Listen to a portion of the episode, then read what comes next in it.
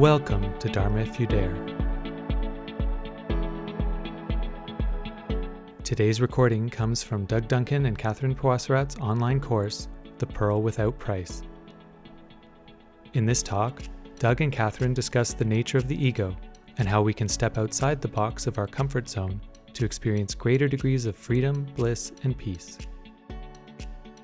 These ideas are explained in detail in their best selling book, Wasteland to Pure Land Reflections on the Path to Awakening. If you'd like to explore these ideas further, you can visit planetdharma.com slash purelandchapter to receive a free copy of the related chapter entitled Protecting Against Hurt is What Hurts. And now here's today's recording. So the theme for tonight is if you want the present, you have to open the box. That's a sensei original. Never really thought of it that way. Can't get the present without opening the box. Imagine being Santa Claus. It's the morning of Christmas Day and you're Santa Claus is there and you got all these presents and you just leave them there. Silly. Because the box doesn't open, right? Unless you open it. Okay, so what's the box? The box is, in this metaphor, the ego, right? We get this self image the self image is kind of a box. It sort of looks like this and acts like this and has these qualities. And then we kind of stick ourselves inside that box and refuse to leave ourselves. Now, it might be a really amazing box. Amazing box. Glamorous. Smart. The box is extreme. Charming. Extreme sports box. Did we mention intelligent? We did now. But it's still a box. Canadian. And we're still stuck in it. Female. That's a nice box. Right. Like yeah. Yeah. We're kind of being funny, but they're all boxes. Yeah. Even, you know, punk rocker, just whatever we're identifying with, that's our box. Now, part of the issue is that advertisers are smart people. They take courses in psychology and stuff, and they get a, they get paid a lot of money to exploit our boxes or our belief in our own boxes. So our own box choices get played, get played against our own self-interest. So then I start thinking like, I need to feed my box. I need to feed my box with this particular outfit or this wardrobe or this lifestyle or this person. And so the self-image gets thicker and the box gets more like a jail. So the good news is that we're never actually stuck in the box there's a way out and there's a time tested way out. I think it's been working for thousands of years and it's readily available to all of us. And so we're going to talk about that way out. And that way out, in case it's not obvious, is spiritual unfoldment, spiritual practice, and ultimately spiritual awakening. Coming home. Coming home. Yeah, this is where we actually feel like, like Sensei saying with the vision, we actually feel like, oh, my life has meaning, has substance, I don't need to be glamorous or sexy or intelligent or fill in the blank. I can not be those things and I can still really enjoy my life and, and feel like I have a rich and, life. And I can put those on and enjoy them, right? And I can put them on and enjoy them. I can do that. In fact, I can be anything I want to be. That's right. And I'm also very good at not being what I need to be. Absolutely. And uh, there are these awesome byproducts like low stress, low blood pressure, good sleeping at night, bliss, wisdom, no insight. loneliness, end of loneliness. Yeah, love, love, joy, joy, humor. Those are the side effects. No worries. No contraindications. No worries. Right? No worries. No problems.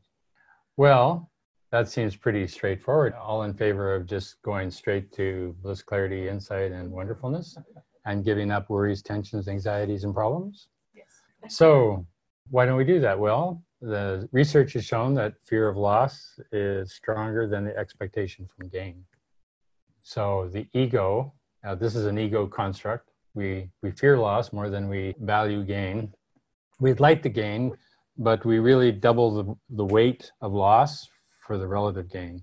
So they say that it takes $2 of gain to make a person risk $1 of loss. It's like a two to one ratio. So the fear of loss keeps us in our box. We're afraid to give up or afraid to move out of what is known and familiar for fear that we're going to not get anything. We're going to be left destitute and broken and just a pile of rubbish. And yet, you realize if you look at your life, you realize you've done this countless number of times. You left Toronto, you left New Zealand, you left Chicago, you even left Japan. Something else happened. To ensure that our box is stable, we have some needs. These are Maslow's first four belonging and security and food, clothing, shelter, and medicine, and self esteem that comes from career. These are the box elements that the ego lives in to ensure its continuity and its safety and its security, these four needs. But as everybody's pointed out, inevitably from the spiritual point of view, we don't live by bread alone. We don't live by esteem and clothing and shelter and medicine and belonging and shelter alone. We have another need. And that need is this need for what uh, Maslow calls self realization, Self-actualization. self actualization, which we call awakening or spiritual realization. So the other thing is spiritual realization means coming out of the box, it means opening the box. We're going to talk about that. And that seems kind of scary. So what we try to do is we try to substitute upgrades. So if TV didn't work, I'll get a plasma TV. And if a house didn't work, I'll get a bigger house. And if a car didn't work, I'll get a bigger car. And if a boyfriend didn't work, I get another boyfriend, or two, or three, or four, or five. If that doesn't work, maybe I get a few girlfriends, throw them in as well, right? So the upgrade motif, I'm always going to improve it as a substitution or as a side step from opening that box. But this isn't simply determined by you in your life today. This is culturally and socially determined, right? So in the Dark Ages, for instance, people look back to ancient Greece and ancient Rome for the highlight of civilization. They thought their time was a mess. So they look back to Greece and Rome for the height of civilization. And then when the Renaissance came, everybody said, oh, no, no, it's the future. So basically, due to a very technical improvement in financial management, Called double entry bookkeeping. Double entry bookkeeping was the foundation of the economics that brought you Rembrandt and isn't that amazing? Botticelli and Was it the Medicis that, Medicis. that invented that? yes, yes. Uh, Sorry, can I just, I Yeah. didn't understand what you, what you meant when you first said that. So it meant that before double entry bookkeeping, just whatever got sent, just got sent and nobody knew whether or not it arrived. Right? So people were, of course, pilfering all the way and just whatever arrived in the end arrived. And it's like, oh, why didn't very much money come back? So then they started checking on both ends. And then, of course, then security entered the picture, right? So then from the Renaissance, we've been looking forward up until 1970 ish, somewhere in there, plus or minus a few years. We've been looking forward, we've been looking forward. And now we're looking back again. We're looking back and saying, oh, the future is bleak. Look at the number of movies about dystopia, or how many movies are about death and destruction and the end of the world and how terrible everything is. And listen to conversations you hear around you. How many people are talking about, oh, the government or Trump or multinational corporations. So we're looking back to when things were better and brighter. So we're proposing we need an attitude shift. And we're proposing the attitude shift we need is one of the present waits for us if we can open the box. And that present that is being fostered by the current downturn is again the revitalization of the awakened spirit and the awakened mind, which is going to come to fruition in the future. Yay. Yay. Insofar as the Buddha said, all things are done for the sake of self, awakening is in your very best self interest. Yes. There is nothing in your self interest that is more valuable than awakening. And because it is blissful, it's spacious, it's clear, and it is problem free. Doesn't mean you don't have life problems. It just means you're free of being subject to the problem that's arising. So we're going to give you the problem that you're going to face with in terms of the security risk quotient is how comfortable are you with unknown? Because spiritual awakening does involve a lot of stepping into the unknown, Mhm. right? It involves a lot of letting go of what we do know, right? We have to let go of our box in order to open it to get the present, which feels scary at the time. Yep.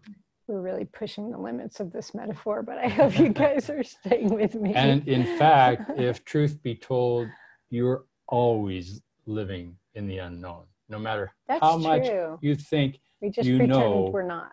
you're living in the unknown.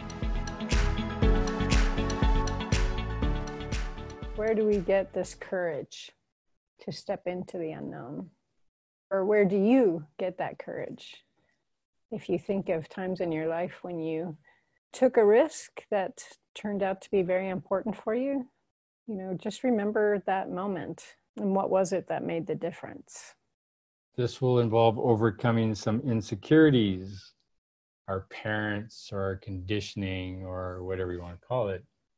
So, in a sense, it's not so much you're finding the courage to step into the unknown as you're finding the courage to recognize you are in the unknown. You are unknown. It is unknown.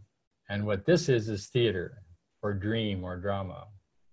You're in a stage play starring you. You never noticed that dream and drama were so close Yeah, to each they other. are, aren't I, they? I wonder if they're the same root. Exactly. That would make sense, wouldn't it? Yeah.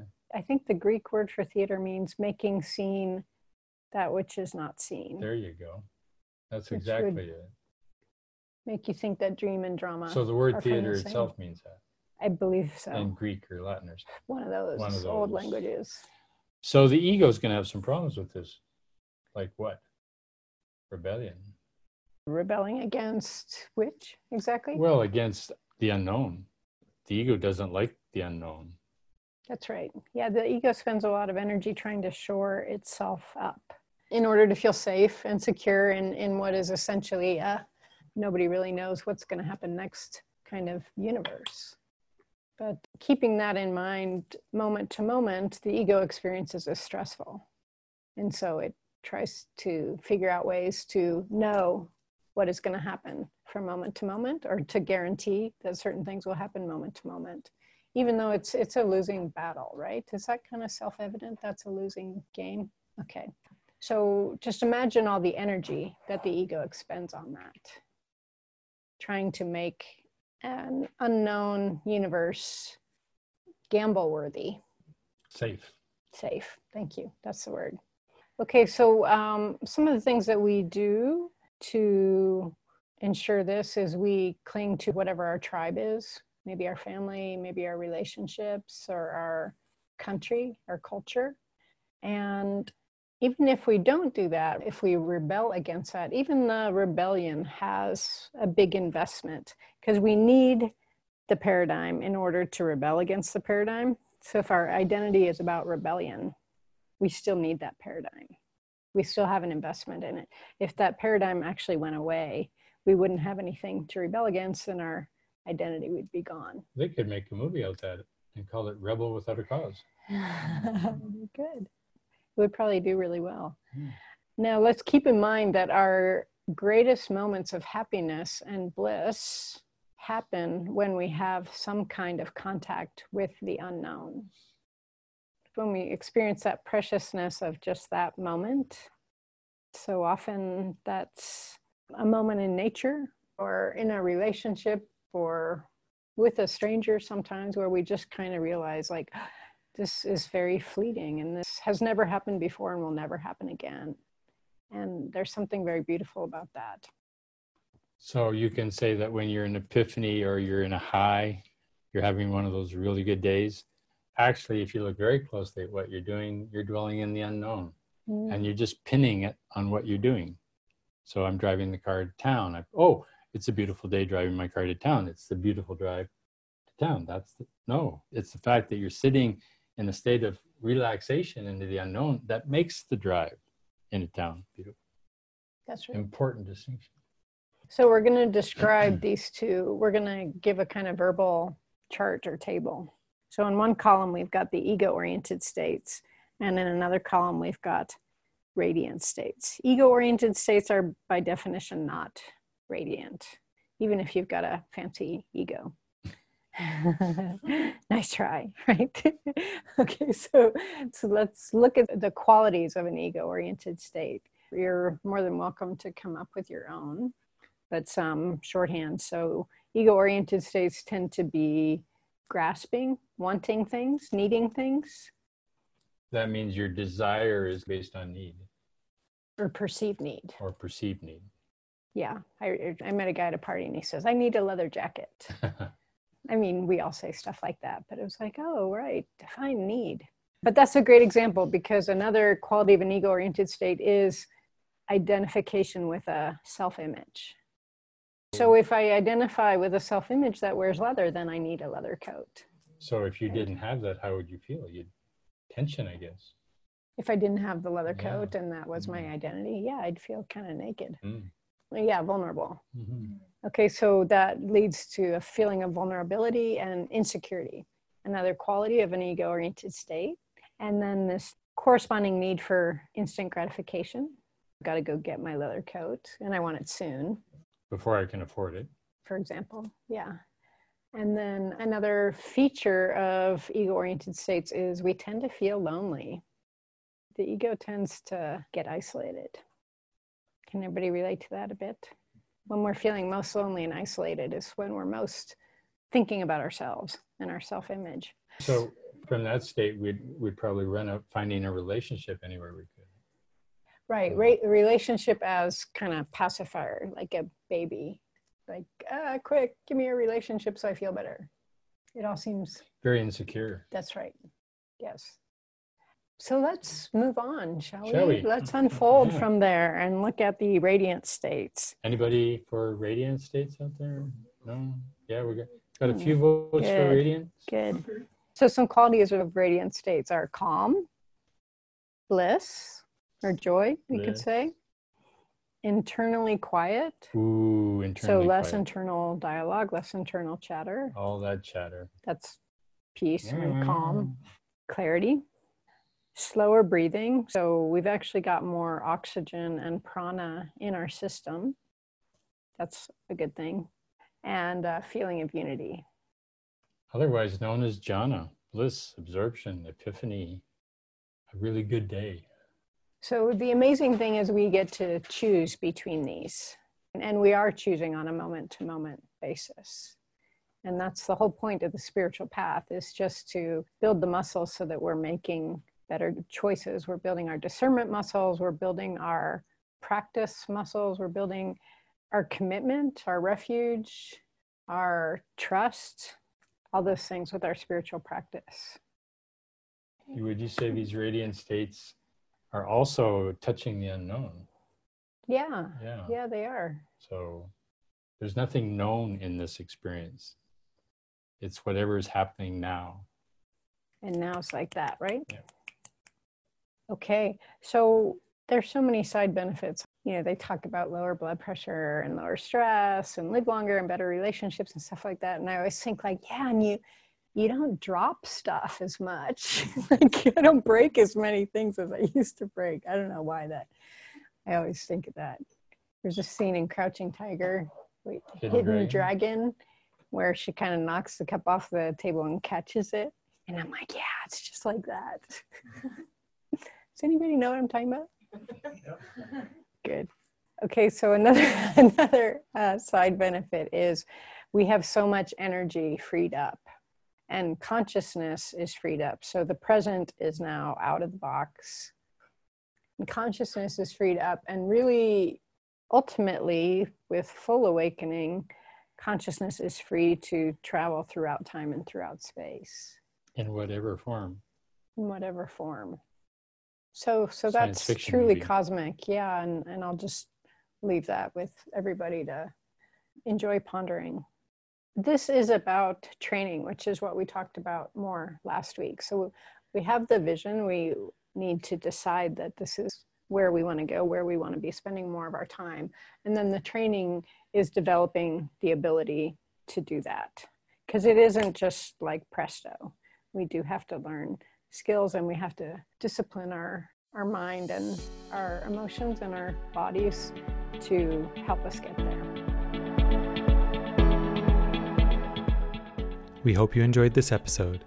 Please rate and review Dharma if you dare on Apple Podcasts to help more people find and benefit from these teachings. And don't forget to subscribe to get episodes and bonus content sent directly to your device. Today's episode covers ideas that Doug and Catherine explore in detail in their best selling book, Wasteland to Pure Land. The first section of the book is entitled The Pearl Without Price and covers a variety of topics, including spiritual awakening in the modern age, the four deep ego fears, and freedom from trauma. Podcast listeners can download a free chapter from this section of the book by visiting planetdharma.com slash purelandchapter. See you next time, and may all our efforts benefit all beings.